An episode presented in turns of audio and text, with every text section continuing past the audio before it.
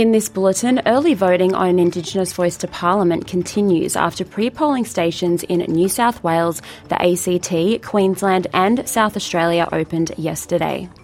Opposition leader Peter Dutton has made a direct appeal to migrants to vote no in the Voice to Parliament referendum.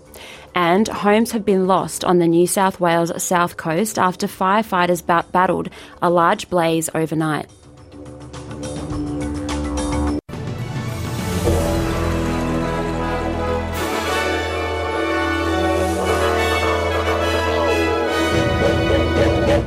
Early voting on an Indigenous voice to Parliament is continuing across Australia after pre polling stations in New South Wales, the ACT, Queensland, and South Australia opened yesterday. As of 5pm on Tuesday, almost half a million Australians had voted since early pre polling began in the Northern Territory, Tasmania, Victoria, and Western Australia on Monday. Supporters of the Yes campaign have already been warned by the Australian Electoral Commission to move signs with the same purple colour used by the AEC away from the polling booths over concerns they might mislead voters.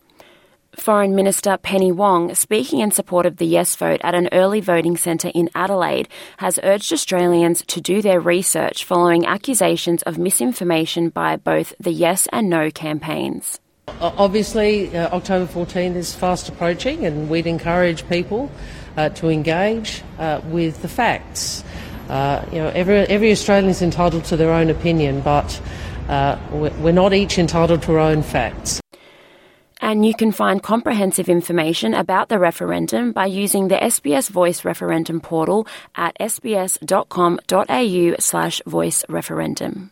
Opposition leader Peter Dutton has made a direct appeal to migrants to vote no in the Indigenous Voice to Parliament referendum. The No campaign says an Indigenous voice would be divisive and effectively create two classes of citizenship based on race. Campaigning in Perth, Mr Dutton says the referendum provides migrants with an opportunity to send a message. I want to say to all of those migrants uh, who have come to our country recently or uh, many generations ago uh, that this is an opportunity uh, in this campaign uh, to express your view, uh, like millions of other Australians, that we are all equal. We have a great deal of respect for our Indigenous heritage. We celebrate it regularly, as we should. Uh, but we also celebrate the great migrant story of this country. And the Prime Minister just saying that this is a simple proposition, it's a nonsense. Opinion polls put the No campaign ahead with less than two weeks until referendum day. But Prime Minister Anthony Albanese says the referendum is certainly winnable. To me, the No campaign undermines its own position by the fact they want to talk about everything that this referendum isn't about and nothing about what it is.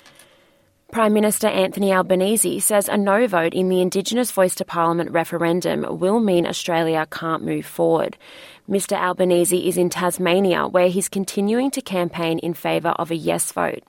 He says the referendum is certainly winnable and a no result would just be a continuation of the status quo.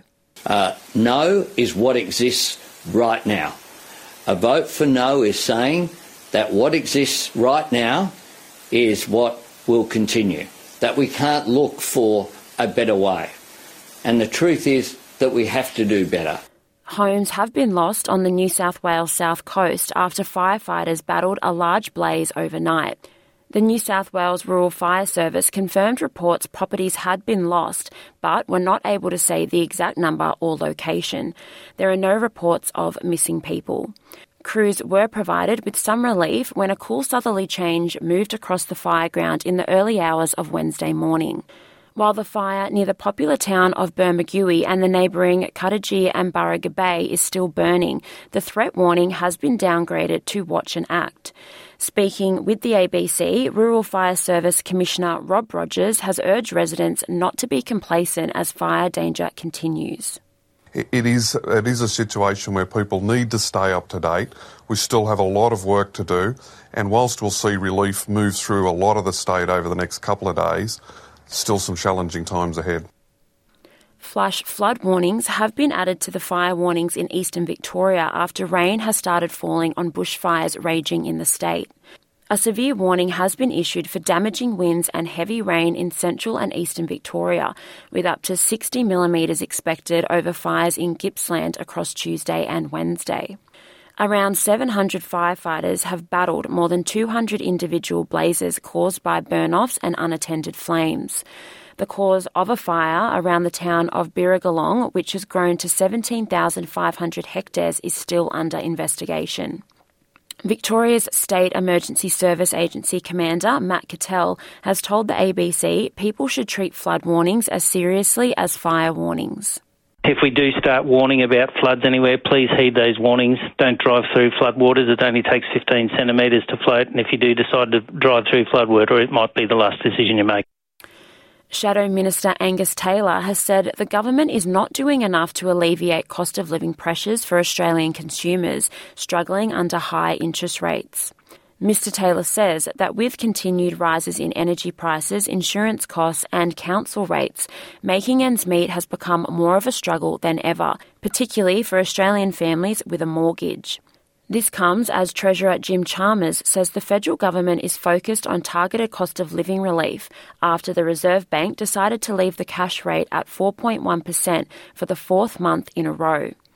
Mr. Taylor has welcomed the decision by the RBA, which hasn't ruled out further increases this year to try to bring down inflation rates of 5.2%, but says that Labor policy is worsening cost of living pressures. There is much the government can do to take pressure off inflation and interest rates, competition policy. Their version of competition policy right now is knocking competitors out of the market, like we've seen in the airlines market, which will only raise prices, not bring them down. Industrial relations. We need an environment where workers and employees can sit down together and work out what's best, higher real wages, more productive workplaces, but that's the exact opposite of where this government is going. And in rugby league, North Queensland Cowboys player Valentine Holmes has been suspended for one match and fined $25,000 by the NRL after he posted a photo on social media of himself with a bag of white powder. He published the post in mid September. Holmes has been selected for the Australian Kangaroo squad and will serve the match suspension in the first test match of the upcoming Pacific Championships. And now for a look at today's weather. Perth, mostly sunny 22. Adelaide, a shower or two 16. Melbourne, showers 14. Hobart, partly cloudy 16. Albury, Wodonga, rain and a possible storm 17. Canberra, rain, possible heavy falls 20. Wollongong, showers developing 26. Sydney, showers increasing 29. Newcastle, similar conditions 32. Brisbane, a possible shower 26. Townsville, sunny 30. Cairns, partly cloudy 30. Alice Springs, sunny 25, Darwin, a shower or two 33, and the Torres Strait Islands, mostly sunny 31. And that is NITV Radio News.